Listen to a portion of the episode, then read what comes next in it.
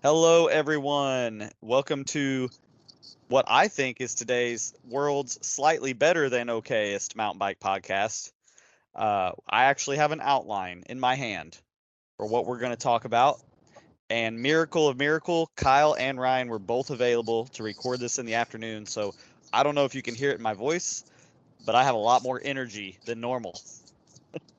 uh, Kyle, Ryan, glad you could make it. Oh yeah. Hey, All A right, rush so- hour pod for us. Rush yeah, a hour little, little rush hour podcast. Um, I'm a, I'm in the comfort of my uh, sweet recliner chair that uh, my parents purchased for me as a gift in 2015 when I broke my femur and uh, needed a chair to sit in. and this chair has become, I don't know if I will ever get rid of it. It's so comfortable. Uh, I cannot read in it because I will fall asleep I try to read in this chair. So, today's podcast, uh, I know we do a lot of podcasts that are very Missouri or St. Louis centric, but today's is a universal. If you're a mountain biker anywhere in the world, I think you can relate to this, maybe get something out of it. Even if you disagree with everything I say, it will. The one thing this podcast today will help you do is it will make you aware and conscious of your bike setup. Uh, and maybe for you, it could lead to you making a few adjustments that can make your ride better. So, Yeah, uh, and and I think uh, we could probably probably also preface that I, I think we feel like maybe all three of us are a little bit quite different in some ways. So maybe kind of expose some options for riders. yeah. And I think of the three of us, I'd say, now, I'm not saying this to put the man down, but I would say Kyle is usually a little the one that's a little more on trend with what is like the current trend in mountain biking when it comes to setup and whatnot. Like, Yep. he's the most likely to be like with whatever the new idea is, we're going with it. I am a little more, I'm not anti trend, but I'm also, I don't feel like I accept them just on the fact that it's supposed to be the latest and greatest.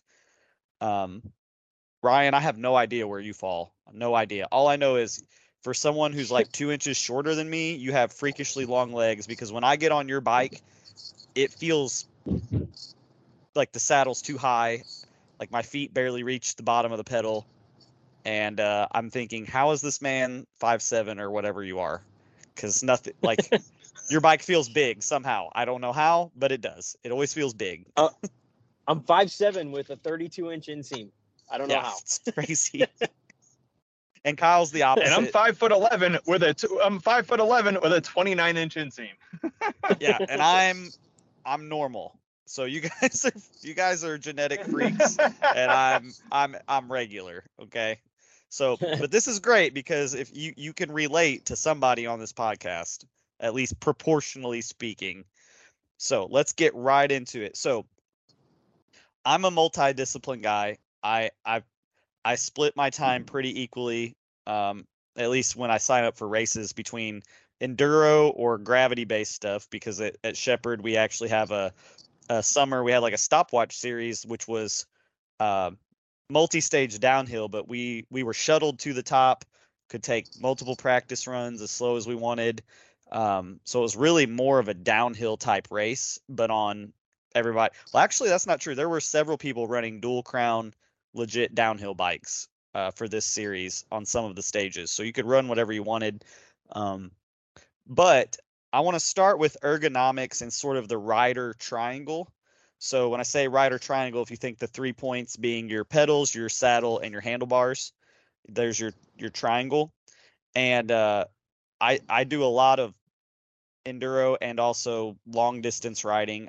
I would not say that I really would do a lot of cross country racing as far as that window of like hour, hour and a half, um, maybe two hour long race that's pretty high intensity, but is a shorter time duration. What what I'm talking about is more, I guess, what you should probably call endurance or marathon.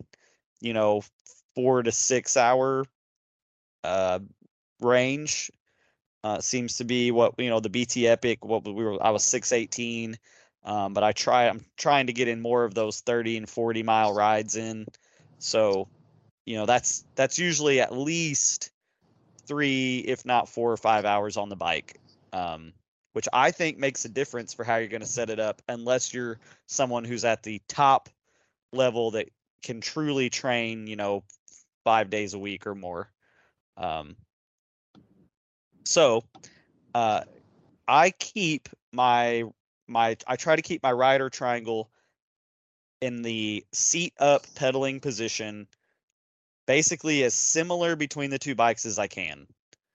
Um, I have learned that uh, I I don't like to be super stretched out over the front. Um, I'm not a super flexible guy, and so if I'm somebody who's really out there reaching for those bars and starting to put tension on my back and my hamstrings, that that's going to lead to low back pain for me. Um, so I uh, I run the same width bar, 760 on both bikes.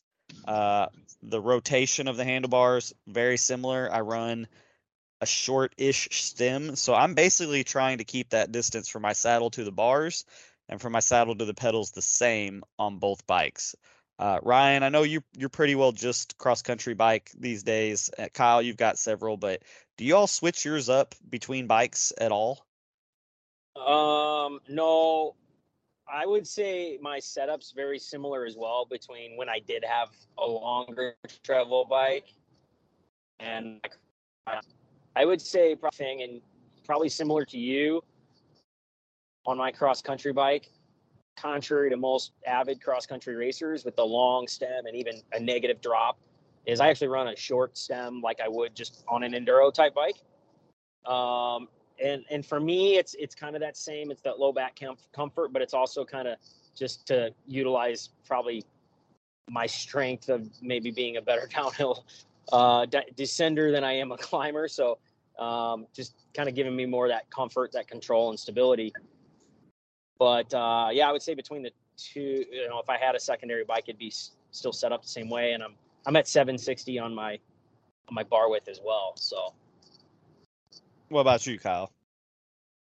So I'm probably more used to be in that I finally have a full suspension cross country bike to match to go along with like an enduro bike.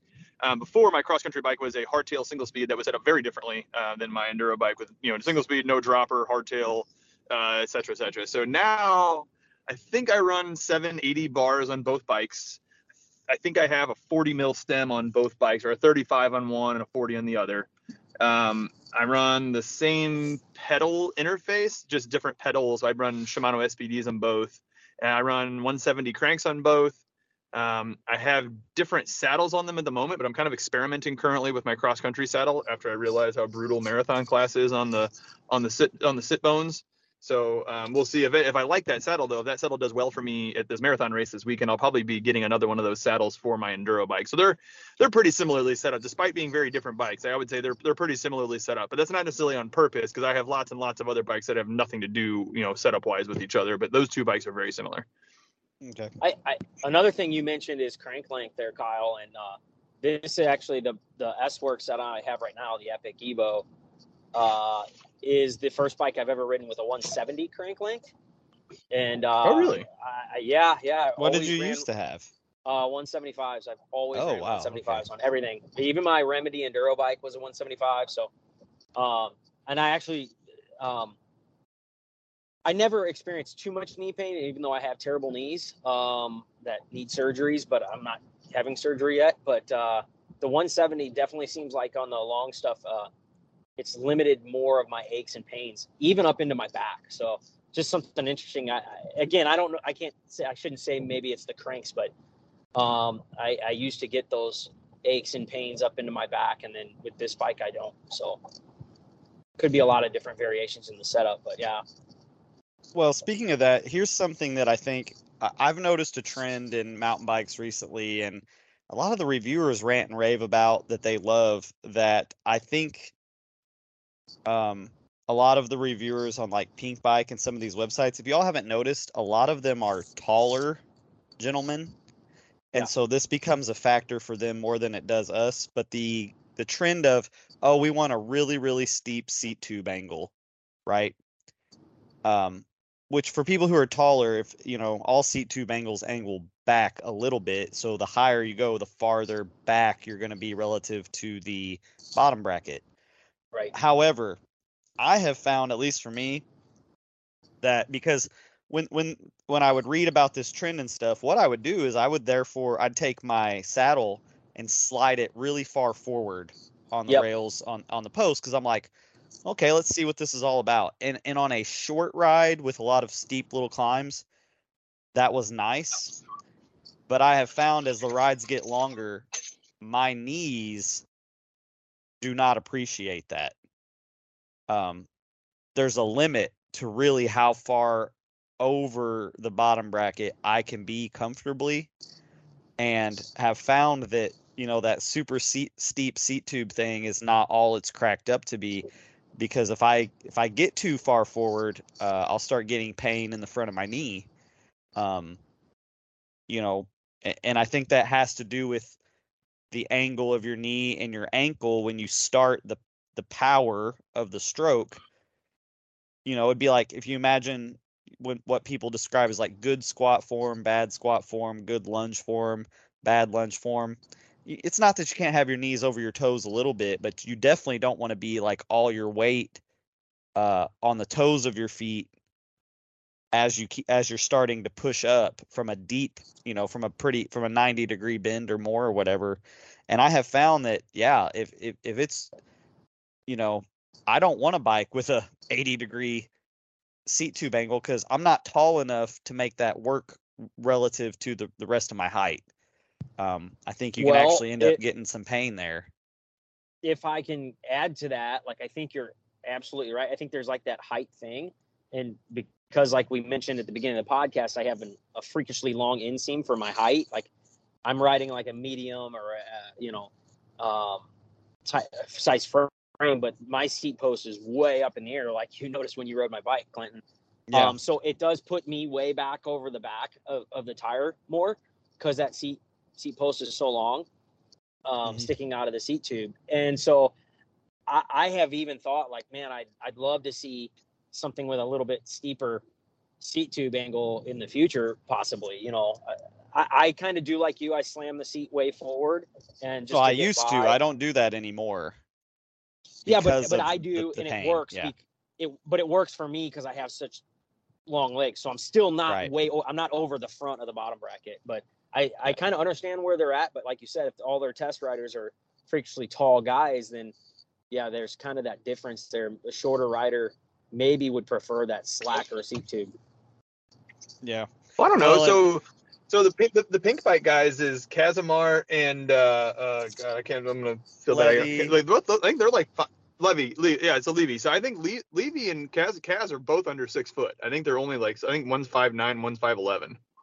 I thought they were taller than that I- i really did i'm not look it up. sure um, We can check but and see, also, but I think they're pretty comparable. They're both they're both like Ka- Kaz is skinnier. I mean, Kaz is like our- it's you know is skinnier than than all, than all of us. But like Yeah. uh, Le- Levy's Levy's I think like our size. Well, part of it also might have to do with um, just you know before I got into bikes, I probably had more of a. I wasn't. I'm not. wasn't like a super strong weightlifter, but I did. I was very consistent for a long time, being in the gym doing weighted things like squats and deadlift and um, where the form is a little more weight on your heels and my body is very comfortable pushing more quad dominant whereas so so if you imagine sitting farther back when you start that push you're and, and you're using more of your glute and quad um and you have less of a tight bend with your hamstring and that kind of stuff so that i mean it could just be body some things like that but uh, I definitely know there's a limit. Same with Q factor. Um, you know, I used to read that a narrower Q factor was better for lots of pedaling. Um, I think some engineer somewhere, from a physics standpoint, probably th- thinks that makes sense. But certainly, if my feet are in too narrow of a stance, I'm going to get knee pain. I know this for a fact because that's what happened to me the first year of the BT. Moved my cleat from making my stance all the way narrow, slid the cleat just sideways completely the other way to make my feet as wide as possible, and never had a problem since. Um, now I'm keeping the same pedals, so basically I have I don't have wide Q factor pedals like with a longer spindle. Like I, I use Crank Brother Mallet E's both bikes, just the regular Mallet E, not the long spindle version. But I run my cleats where my feet are almost as wide as they can be on those pedals, which I think works well and uh, also helps. You know, I still a couple millimeters in for rock strikes, uh, or get less rock strikes probably. But figuring those things out for you and then staying consistent, I think, is very important for comfort. Um, another thing I do with all my saddles that I've learned and just have to do it, it works for me, is I run them slightly angled nose down. I don't run them level. I have to point them down, and it doesn't matter if that saddle has a very flat profile um, or if it has more of where the back kind of rises up. If it rises up, it rises up, but I have to have the middle of that saddle with a slightly down angle or I'm going to get numb in places I don't want to be numb. Uh, Huh, I've had that happen before, and that was an unusual. That was an unusual feeling. yeah, it freak you out. Well, and the other thing too is I know the conventional wisdom is the longer you ride, the more you ride, the firmer of a saddle you need. But boys, I'm not saying I, you don't want a super soft, super thick saddle necessarily, but I definitely have found Old Clint even after however many years I've been riding mountain bikes, Old Clint needs a little padding back there that actually functions as padding uh, to stay comfortable. Um, yeah, no, I I purposefully not, per, not not purposely chose this, but I definitely had a narrower saddle than my sit bones require. It was just happened to be the lightest saddle that I had in the house. So that's what I put on my cross country race bike because I was building a nice light bike uh, and it was miserable. So I, I it, on the Bontrager saddle, I ride a 148. This was a 138, and I kind of forgot that I had done that because I've never done a ride long enough. Um, but I, I, didn't I didn't have my bits go numb, thankfully, but I did. Um, I did I did have sit bone pain to the point where I couldn't sit down anymore. So I'm hoping hoping this new saddle is the move. Yeah. And uh, I definitely like a cutout, or even if it's not a, full, a full cutout, at least a big you know, a nice indention groove down the middle to relieve some pressure. And I've been running this uh, recently, this giant Romero SL saddle, which is kind of Giant's first foray into like a really nice saddle that uh, their enduro team developed, and that's been it's been pretty good. It's probably what I'm gonna run. Uh, it's not on a bike now. It was on my Izzo, but I took it off when I sold that bike, and I'm definitely gonna run it on. I'm building a Trance Advanced Pro so I'll be running that. I I almost certainly will have that on the bike come BT Epic time, um, and it's not too heavy, so. Yeah, I ran uh, ran for years uh, up until up until I built this bike. I ran the WTB Speed, um, and that was an awesome saddle. Uh, when I built this bike, and just getting everything through Specialized, I, I now have the Power Mirror, which is an absurdly expensive saddle but I do like it. It is good.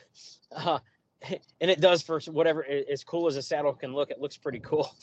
Um, but it was absurdly expensive. I'm not sure I would spend that again. But the the WTB speed I, I ran for years in cross country when I was doing even the yeah. hundred mile races, and it was yeah. Awesome, Ryan, so. you spend as much on a saddle, or, or presumably would have, as I'm probably going to spend on a whole set of nice brakes. Uh,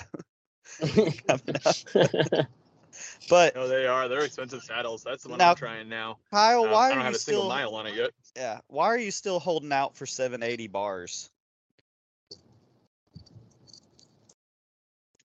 Uh, I like 780s on the enduro. Like I really do, and, I, and I've got bikes with 750s on them.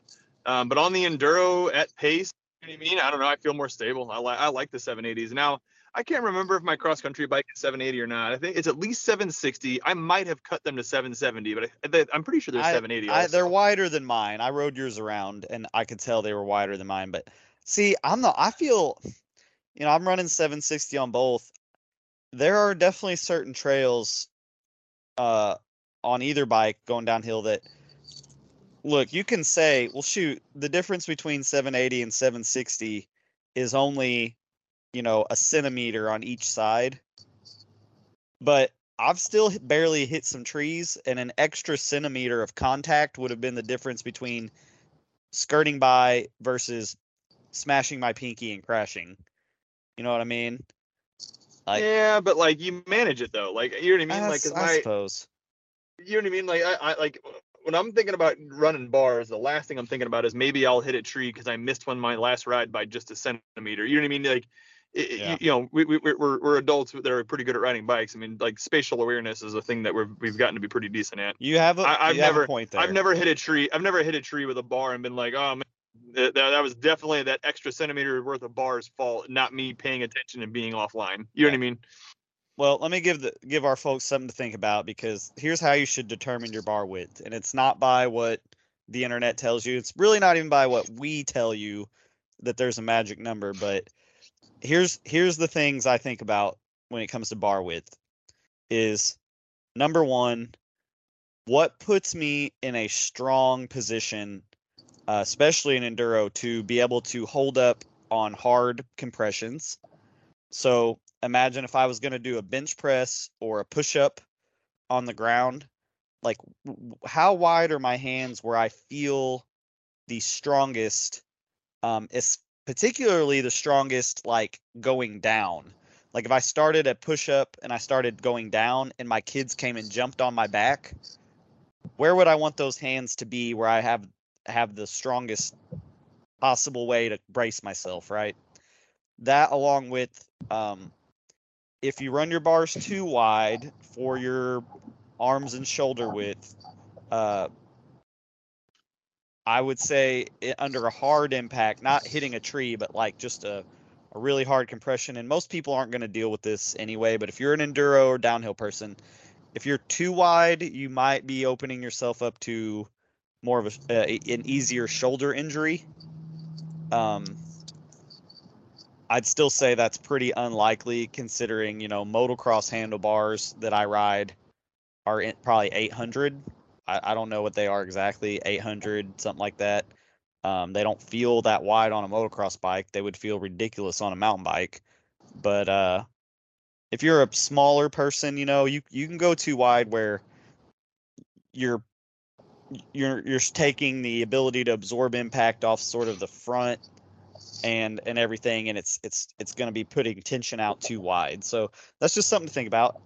Um, i kind of use along with that clinton like my philosophy is i kind of want uh, if i'm in, in like a, a crouched attack position i want my elbow to be like I guess almost like a 90. Like I don't want my hands my my hands out further than my elbow and I don't want them in closer than my elbow. Like I kind of want that perfect 90 um as far as like a width goes on on my bars and where I position my grip and and my and then into my levers like I, I don't know if that was something you want to discuss but like even like a straight plane like from my elbow down through my wrist into my fingers as to like my lever position you know and i'm saying this is from like a good crouched attack position.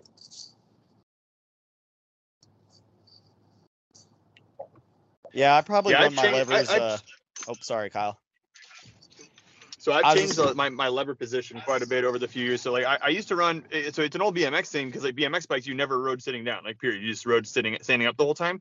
So I used to ride my levers in that straight line, the same as Ryan described, but that position was way different because it was always a standing position.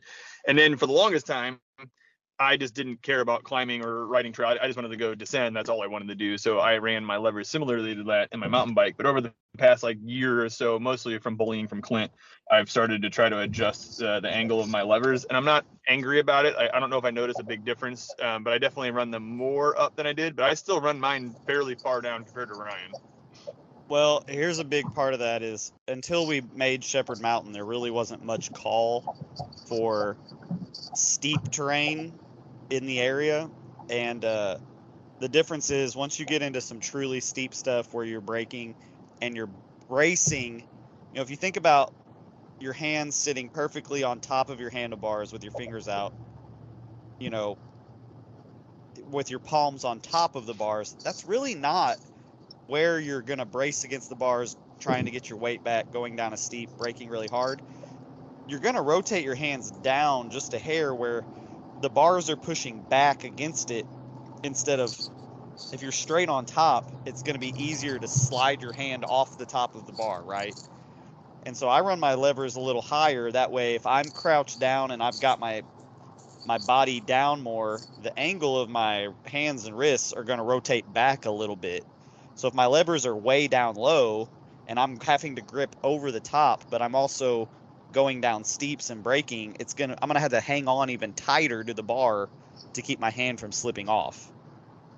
And so that's why, you know, my levers aren't level with the bar. They are down a little bit, but they are in a position where I know I'm not gonna miss that lever no matter how I'm holding my hands. And the most important place for me to make sure I don't miss a lever is when I am descending. And the steeper it is, the more important it is that I don't miss, that I can always reach it. So that's kind of why I run mine. And when I'm just pedaling around and stuff, you know, I, I've been more mindful lately of just trying to take some tension, unnecessary tension off my body and uh, when I have my hands in a little more relaxed position, let's say I'm sitting up a little more, my fingers aren't going to be pointing straight down when I reach. I mean, so I run my levers. Up, I'd say they're higher than most, but they're not extreme. It's not like I've got them flat with the, you know, par- you know, same as the ground or something. Um, but okay, cleat position. I run the same shoes no matter what I'm riding. Yes, I know I could buy a lighter shoe for cross country or whatever, but I just don't care. I don't think it matters that much. I really don't. Uh, I guess technically it's more overall weight, but as far as pedaling weight, it doesn't matter because one shoe is the, the one shoe's coming up and one shoe's going down, offsetting. So as far as like spinning weight, it doesn't really matter. It's, it might contribute to your total weight, but I just run. Uh, my cleat position has actually moved forward, not by choice but I just got Crank Brothers Mallet E shoes, and the the the cleat box in the farthest back position it will go is farther forward than the farthest back my specialized downhill shoes would go. Uh, so it has moved forward a little bit, but I'd say it's still behind the ball of my foot. And for me, it's just a safety thing. The farther back, the more stable I am on landing uh, I know it's probably not ever going to happen to me, but I think about Tomac's Achilles issue. And to me, the farther out on your toe you are, the more at risk you are. I mean, it's it's that simple. And over a long, long distance race, I don't think it matters.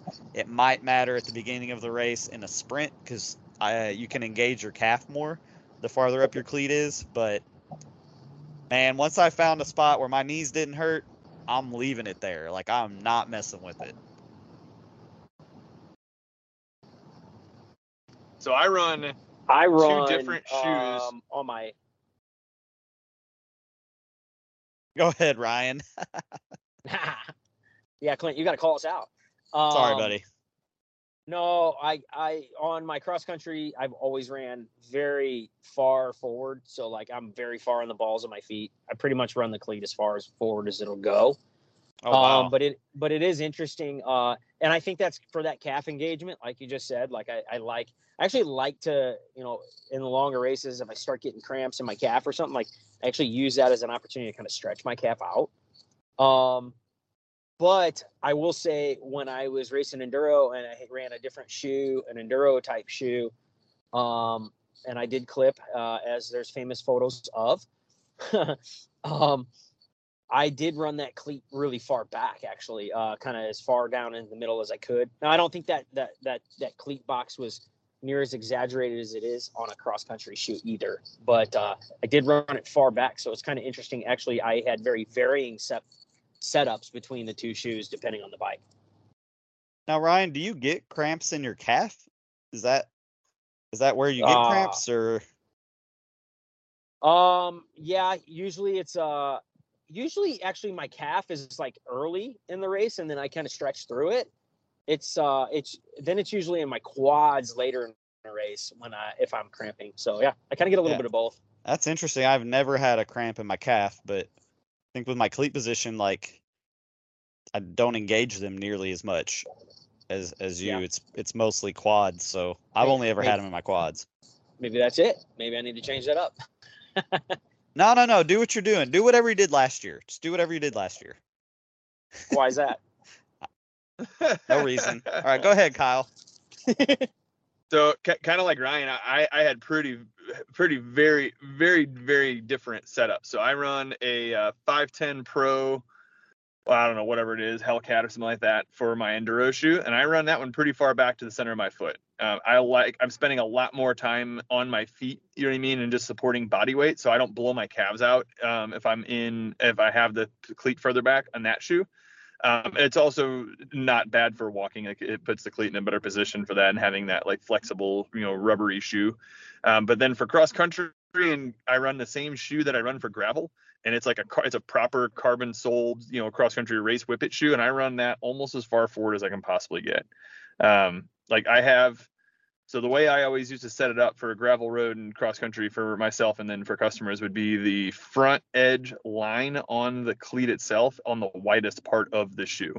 So it's it's uh it's it's pretty far forward, but they're very different, Wow. very very different. But like the, the the riding is pretty different too. You know what I mean when you're talking about body position over duration of time, um it it makes sense. But I yeah uh, uh, so I run a I run Maybe- a very very different setup. Maybe I just need to get more flexible because I feel like if I did that, I would end up in a world of hurt. Like I found something that works for me and I'm running it, and that's just it. Like that's just what I'm running. Not worrying about it. Swap bikes, no different. Go pedal. Um, Well, I think too. Um, one of the things, like I, I set set my road bike actually up very similar to my cross country bike, and that's just because the the pedaling is more similar. Like if you were comparing, um, you know, uh, an enduro bike, how you pedal and race that to a road bike, it's very different in a lot of ways. Like you're just seated more uh, cross country and road bike, versus uh, obviously enduro, it's a lot of skating sprint. So um, I think that's part of it too. But definitely, I, I would like. I think it's you spend uh, a good part of like your early learning. You know, if you're a new mountain biker, you spend a lot of good part like experimenting with these things, and sometimes, sadly, spending a lot of money to figure it out. But then when you find it, like if it works for you, it works. Like don't change it. You know, like like I would never tell you to change what you do, Clinton. Like I'm no expert, right? Like this podcast is fun, and we we like to share our opinions, but you know maybe an expert coach or a bike fit guy could could could change your change that but um you know certainly it's it's an experimentation and a recommendation thing you know so Yeah. All right, we got to start moving a little faster because we're we're running out of time here. Um, so unfortunately, ah, man, I could get into this. If you're a listener and you want to get into the nerdy weeds, shoot us an email, uh, shoot me a message, whatever. OKSTMTB at gmail.com, and uh, I I check that pretty regularly. Um, so I'm gonna move on to uh, suspension. So my suspension setup for enduro, when I'm setting up an enduro bike, this I'm just man, I don't have I wish I had time to really get into the the clickers and the and everything, but here's here's the philosophy is I set up a what in my mind is a safe bike first when it's a new bike. I I so and this is what this means to me. A safe bike primarily is one that's not going to uh throw me over the handlebars unexpectedly. Um that's number one. Uh, and so what that usually looks like is I usually start out a little bit firmer uh, on the fork on compression, uh, pretty middle of the road on the shock on compression, but a little bit slow on the rebound. Um, but but slow on the rebound probably for most people it just means pretty well middle of the range.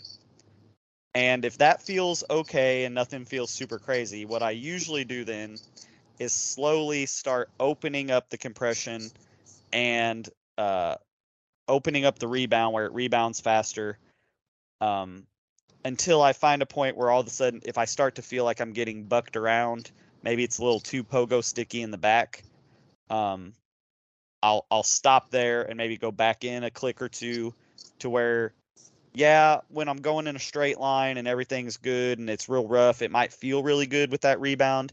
But in my mind, my philosophy is it only takes one bad bounce. It only takes one bad bounce or one bad kick off a, a lip that was steeper than you thought or whatever. It just takes one to go wrong to ruin your whole day or your whole year. Um, and and another thing I don't like, I don't like a really divey fork um, in corners. You know, a lot of people think about their geometry and oh, make my fork longer or whatever. You got to understand your, your bike gets steeper the deeper it is in the stroke. Um, so if you run too much sag, you could have a 180 fork, and if you're running 30% sag, guess what? Your head tube angle is no slacker than someone with a 170 fork running 15% sag. Uh, you're just as steep as they are. Um, so that's usually my my safety first, and then you know if if a bike feels harsh, but I don't want to soften it up too much or whatever, I might throw in volume spacers. That way I can open the compression and let the air spring more, do more work. But again, it's the philosophy behind it is usually that safety first. Um, and again, especially the steeper it gets, uh, usually the firmer my fork compression is going to get. So that way, when I'm on the brakes, it doesn't dive too deep into the stroke. Um, I'll bring you guys in on XC, but because of time constraints, I'm just gonna move fast through the enduro. Um, tire, wheel, and slash wheel insert philosophy. So for enduro, my whole philosophy is save the wheels. Uh, it's not even save the tires. If you've got downhill casing tires in this day and age, punctures really are pretty rare. Um, a lot of people, for some reason, think that if they put an insert in their tire, it will help with punctures. This is generally wrong. The only type of puncture an insert is going to help you with is a snake bite where you're bottoming the rim against the the tire. And even then, if you've got downhill casing tires, that's unlikely. My whole deal is the insert is there to help me preserve the wheel or the rim uh, when I do bottom against a rock. I run enough pressure in my tires I pretend like there's no insert in there and base my tire pressure off of that. Uh, because here's here's the dirty little secret. Yes, cush cores help. Um, that's that's kind of the standard insert. I don't run them. I use Vittoria airliners. Um, they're easier to get in, and I think on impact they basically do just as good of a job. But I have seen a great many, well, not a great many. I have definitely seen cush cores taken out of bikes where guys ran, you know, lower pressures and whatever because they had that that extra support, so it felt good. But along the rim edge where the cush core rests against the rim, they are cut through, just holes cut all the way through from bottom outs, all the way around. Um, it an, an insert is not going to. You cannot get away if you're a hard rider you cannot think of it as this thing that's going to let you get away with really low pressure. And but then you say, but Clint, you know, Richie Rude runs them, and he only runs, you know, 28 psi and 25 or six in the front, and he weighs 200 and something pounds. You got to understand, Richie Rude just needs to get through one day of riding with that wheel, and and the next day he's on a different, he's on a new wheel, uh, or at least at the next race and I promise you that thing is hammered. But if you are someone who doesn't want to spend several hundred dollars every race because your rim is basically destroyed afterward, you cannot rely on your tire insert to be this magic airbag that stops any and all bad things from happening to your wheel. It does not work that way. Um, which is why I also don't think most people need cush core if for enduro. I think cush core makes sense more for the general trail rider who wants to row in lower pressures because it gives you support and it does give you some protection. But if you are hardcore smashing into rocks and you don't want to break wheels, you basically have to run pressures as if that thing's not in there. Um, because because the it's it's just the physics. Like the force is going to push through that foam pretty fast once it gets once you get up to high speeds. Um, you guys want to chime in on that at all, or we can move on to the cross country stuff? no, no. I, I mean, I, I, I do. In. Go for it, Kyle, because I don't even have an enduro bike. there, there- I think there's a delay. Like I said, like I think there's a delay between what you hear and what I say. Yeah, I Uh, think anyway, so. so I I, kind of view it- Cush cores as the ability to run the tire pressure that I want at with a more the higher margin of safety. So I I, I don't I, do look at it differently than you.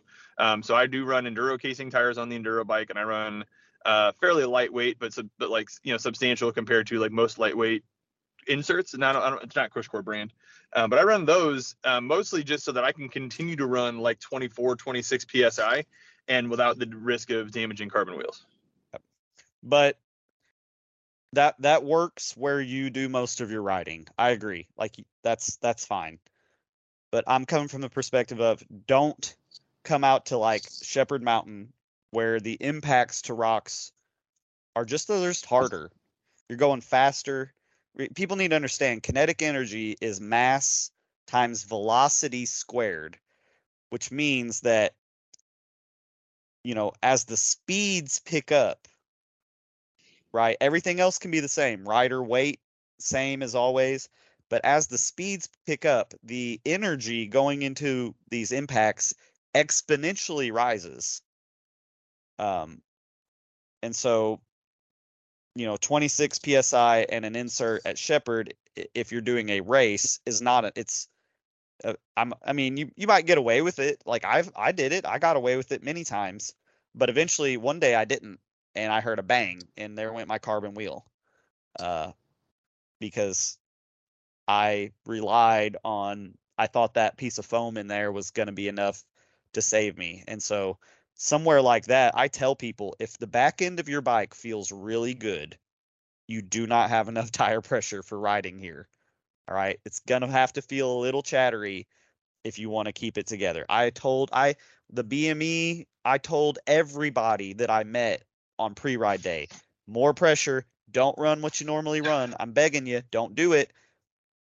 Did anybody listen to me? Absolutely not. Did I see the those people come down after one run with a broken wheel? Yes, I did.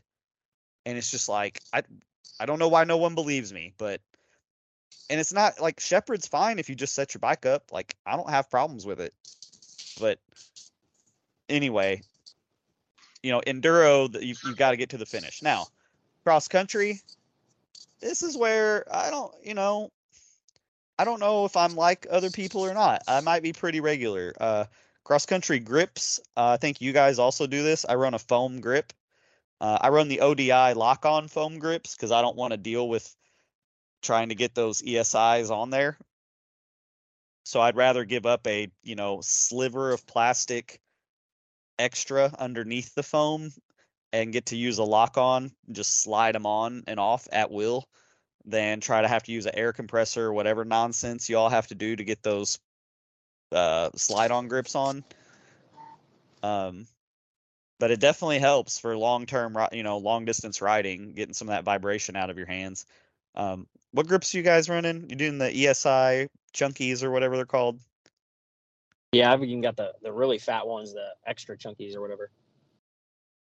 Yeah, so that's that was my go-to for uh for my cross country bike was the ESI extra chunkies, and that's that's the probably the grip feel I prefer. Um, but I had some tendonitis issues in my wrist uh, going into Miners Tough uh, last week or a couple weekends ago, and so I'm trying a new grip uh, for this weekend because I can't like you, you can't finish long races if you're in pain. You know what I mean? So I'm trying to try a new grip. So I'm moving to the Ergon. Uh, I think it was the GA2, but you got just a little just a little bit of palm paddle is what it is. Yeah. Well, you can't tell me you can't finish races in pain because my first year of the BT Epic, I promise you, I have never been in pain like that. But I knew if I didn't finish it, I'd never hear the end of it from you guys. And uh, I literally couldn't get off the bike and walk after the race was over. I had to pedal one footed to my truck because my knee was just absolutely wrecked. So, but Kyle, a warning. I mean, I used those kind of grips the first year, and my left, like pinky into my wrist nerve, like was messed up for like three weeks. Uh, so make sure you get whatever angle you're supposed to run those things at with the little paddle. Make sure it's right. You end up like I was and be like, "What did I just do to myself?" Even though it felt good during the race. Uh, Yeah, we'll after the race was over, I was like, "What the heck?" Clint and I rode the rode those kind of grips for uh, both the years I did the 100 miler and it was fine. So I don't know what's wrong. Okay, well, good. Oh, that's great. Like, dude, I'm weird. You know, maybe I'm just my body's just weird. I don't know. I thought I was the normal Yeah. one, but apparently not for. Okay, all good. Like, No, I think that's just the proves the point. Like, there's what works for one person doesn't work for others, right? Like, yeah. Okay. gotta try sus- stuff. I'm- and so I'm suspension. hoping it works Here's. for me. Oh, sorry. Go ahead, Kyle. It's not important. Okay. Okay. Suspension, cross country suspension setup. Okay. My philosophy is that not enough is made. There's not enough made about distinguishing between trail systems. And here's what I mean a good cross country suspension setup to ride somewhere like Bluffview or Zombie, where the terrain is mostly a very nice packed dirt with a solid rock, almost like a, I wouldn't call them features because they're not that big, but you know what I mean? It's like we've got nice dirt, here's a rock, nice dirt, here's a rock, here's a root, here's some more nice packed dirt. Okay, you following me? Versus riding somewhere like the Ozark Trail or Council Bluff Lake or Berryman, where it's like, here's some golf ball size to baseball size loose rocks. Here's a washed out climb that's very rooty, right? That doesn't allow you to really carry speed as well. I think I know the traditional idea as a cross country bike is usually, even if it's full suspension, it's pretty stiff, it's kind of harsh because it's all about pedaling efficiency. But I learned something last year when I did the three legged monster race. I actually did it on my enduro bike, but I put on my cross country wheel setup on the enduro bike. Now, this really sucked because the first seven miles was gravel road and it was the same first four miles as the BT Epic. So you started with a four mile climb. Now instead of getting on the trail there, we went another three miles and got on the onto the Berryman Loop where it crosses Floyd Tower Road, is where we entered the woods. So I was getting smoked on the gravel road. However, in the woods, that section of trail, there's a, a good section of it that's rough. It's loose rock, and it's not just it's not just it's not gravel. I mean, it is gravelly, but there are there are like baseball size rocks just loose in these corners and stuff. Sometimes they're loose, sometimes they're packed, you never know. But with that enduro bike, I was able to carry momentum through all these loose corners with roots and rocks where I was catching people that had been out of sight for miles. And when I say I was catching them, it wasn't like slowly catching them. It was like all of a sudden I am there. Like like they're sitting still going through some of these rough rock sections because my suspension is while it's not as efficient under pedaling, what it allows you to do is maintain and carry that speed that you've worked for so much better. And so I experienced with the YT with that Izzo once I figured out that there were spacers in the negative part of the shock and I took them out and it got way more plush. It was faster because I wasn't losing speed every time I hit a root or a rock. And it was barely, if at all, less efficient under pedaling because once you kind of hit that sag point, if as long as you pedal smooth, like it doesn't really make much of a difference. And so, you know, I want my suspension to work. If it's overly stiff and harsh, you've kind of you're losing the the benefits of having the suspension. Having the suspension the in cross country, the benefit is not just comfort, it's actually yes, it might take you two extra pedals to get up to speed compared to the hardtail guy, but once you're up to speed, if it's flat or downhill and rough, it's so much easier to maintain that speed if the suspension's doing its job. So my cross country suspension setup, and I don't have lockouts. Um, if I'm on a road, I'll flip the shock switch, but if I'm not on a road, I leave it open, even on the climbs. Uh, relatively soft to middle of the road fork. maybe slightly firmer rear, but I don't run it so firm that it, you know, gives up being a shock.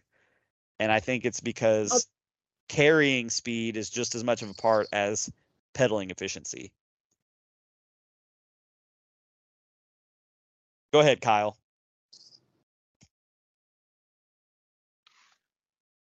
Oh, Go I, ahead. I don't have. Oh, any. I was gonna say, go ahead, Ryan. So yeah. Um. Okay. So I would say I agree with. It was a lot. Yeah, I would agree with how that handles like you're talking about, like going through those turns and catching those guys and whatnot. Like there's a there's there's a compromise with suspension, right? Like that's the if we could wave the magic wand, like we could blink our eyes, right, and lock it out when we need it stiff and but but it's it's it's technology, right? So um for me, I would say I I and I agree what you said early on about the fork not diving because when it dives, it changes that geo and everything. And and I've even ridden with a lot of beginner mountain bikers that, especially in cross country, because they're not that skilled, and maybe it's a flat section, but it gets through like technical rock or something like that, and there's holes between the rocks where a lot of people will drop their front wheel in, and then it dives so hard that they end up actually stopping and going over the handlebars, right? And that's a that's a combination of the suspension being too soft and then changing that geometry would be so steep that it throws them over the front. My dad battled it for a long time until we got him on the right bike, and now he's like refuses to even switch bikes to something even newer because he's comfortable on it, which is great. But uh, I do run mine pretty my fork pretty stiff. Um, I, I kind of like it to run high in the front, Yeah. um, and kind of let it get a little sketchy, I guess, you know, um, and then rely more on a, a kind of a, a more aggressive front tire than most people would run in cross country to kind of hold traction in turns for me. So maybe that's a little counterintuitive um, to the idea of the suspension. But uh, I feel like it's it's working better. Like last year, I tried a very small, knobby, fast rolling cross country tire in the front, and it just it wasn't working for me. And now I'm Yeah, able to kind of run my same suspension setting, but that I I know I'm what tire you with. had. That that Sierra, you really had to just commit to cranking the bike over in a corner to make it work.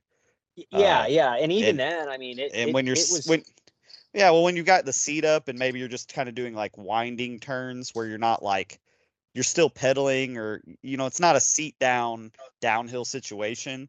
You're right. I mean that front tire would push uh, Yep. for sure. I I had the same tire, so I know exactly how you felt. Um, Yeah. Um my shock, I actually feel like I probably run it really soft, but I utilize the lockout feature a lot on it. Like I'll reach down and flip it between between uh, you know, it's kind of that CTD. So like between T and uh C, like I I I use that a lot, you know, where it's uh, I'll lock it out quite frequently um especially on trails I know and I'm kind of like all right, kind of get into that sequence of you know when you hit it and when you don't. Yeah. Um, so I would say that's kind of maybe a little bit of a weird setup um, in some ways. Now, uh, I run my my rebound really really slow as well on both ends. Yep. So it kind of just stays settled into. Well, and and I think it matters on cross country. I, I meant to hit on this um, on the shock because especially climbing, you're hitting bumps usually very slow, and it's so slow that the tire might still be going over the obstacle like as the shock is rebounding and that will pop you up off the seat you Yeah, know climbing up like roofs yeah it gives you like a buck and then you can't pedal and so yeah i definitely overall I run my rebound slower on the cross country bike even though i'm not hitting jumps and drops usually and that sort of thing i have to run it slow or i can't keep pedaling through obstacles because it'll buck me up off the seat you know just ba- like bouncy you know Yep. um, Yep. yeah, so that's what I've I've kind of found to work for me. You know, um, kind of experimentation and, and like it, it's it was interesting to me how I changed nothing on my fork settings, but went to a, a different tire and totally. I mean, I think I told you guys and maybe even said on the podcast like I wasn't in love with this bike, and turns out throw a different front tire on it and I'm like I love this bike. Yeah. So Yeah. Um, Yeah, going to the ground control. Uh, I, I put some ground controls on, especially on the front compared to that Sierra. I was like, oh, this is maybe it doesn't roll as fast. Admittedly, it it, it doesn't roll slow. Uh, it might not roll as fast, but by golly, is it just a much more consistent, safe feeling tire? It doesn't grip like a butcher, but I like I feel like it doesn't do anything weird at all. no, Like it and just- I've, it- I'm running a purgatory up front. Yeah, so So yeah, my tire philosophy is I don't want flats, so I probably have to go. This is why I don't have a ground control T5 out back because there's a little extra layer of protection on the T7. So do they roll as fast on the gravel and the pavement? Probably not. Do they roll as fast when it's really rough and bumpy? Uh technically maybe not, but I don't think it's with I you know, it's less than a percent probably because you're bouncing over roots and rocks your you know your tires not really grinding into the ground at that point anyway. So Right. I'd rather get to the finish um, and not have to deal with punctures if at all possible. Um, and and also here's the here's the other thing is, you know Ryan, I'm competitive with you as my buddy. I'm certainly not competitive in the in the class right for marathon. oh, Eh, You know we're not competitive well, and here's the other thing is I'm going to ride this bike when I'm training. I still want to have fun. Yeah. And to me, true blue cross country tires are not fun to ride. Because yes, they roll super fast, but they are sketchy. You have to be aware more of the rocks and things. So, would you would I be faster on them provided I didn't get a flat? Yes. Are they fun and do I enjoy riding them? Not really and I'm gonna go train more and have get more miles in if I'm enjoying myself. So Well, that's, that's kind of the other part of it. that's even kind of my philosophy with the short stem on my cross country bike. Like, uh, there's, you know, times when I'm not going out to train and I just want to go ride and have fun and bomb a downhill. And, you know, that I'm not saying there's not some very talented cross country guys with very negative degree stems and long stems, handlebars slammed right at the top of their fork crown, but um, that can fly downhill. I'm just saying for me, that's what kind of keeps it a little fun and a fun bike because it's, it's the only bike I have. So Yeah. Oh yeah, there's super fast That's guys. one- you know, at the Epic That's last year, I've I been think uh, with. there's a motocross guy that you might recognize his name, Ryan, that was really fast back in the day. Him and his brother, but Blair Miller. Uh, Yeah, does that name sounds ring a bell? Tennessee Yeah. guy. Um, Yeah. I think he was top ten, and I was looking at segment times on some of the downhills, and I mean, I know those guys were on true XC setups, and they were ripping down those things. You know, where Oh, we're yeah. we're recovering, you know, just trying to make it to the finish line. They're racing down the hills. sure, yeah, Uh, but Kyle's got a jet here, I think. So, Kyle, thanks for coming on. Um, y'all, I think I am going to call it. I need to go help with some children. If you ha- ever have any more questions, if you ever see any of us out on the trail, you know, I know it's cool in Pinkbike world for Henry Quinney and those guys to talk about how awful group rides are and they don't like to stop and talk to people and blah blah blah. Well, that's not me. Okay? You see me, you figure out it's Clint, whatever. I don't know how to identify myself visually. Um, you might say that guy looks a little too chubby to be out here doing this. It could be me. Um, if you think it's me, uh, if, if you see the the S Works Enduro, which I don't know how much longer I'll have it, um, I'm hoping to get a uh, pretty sweet Trance Advanced 29 Pro built up here real soon with the sweet paint job.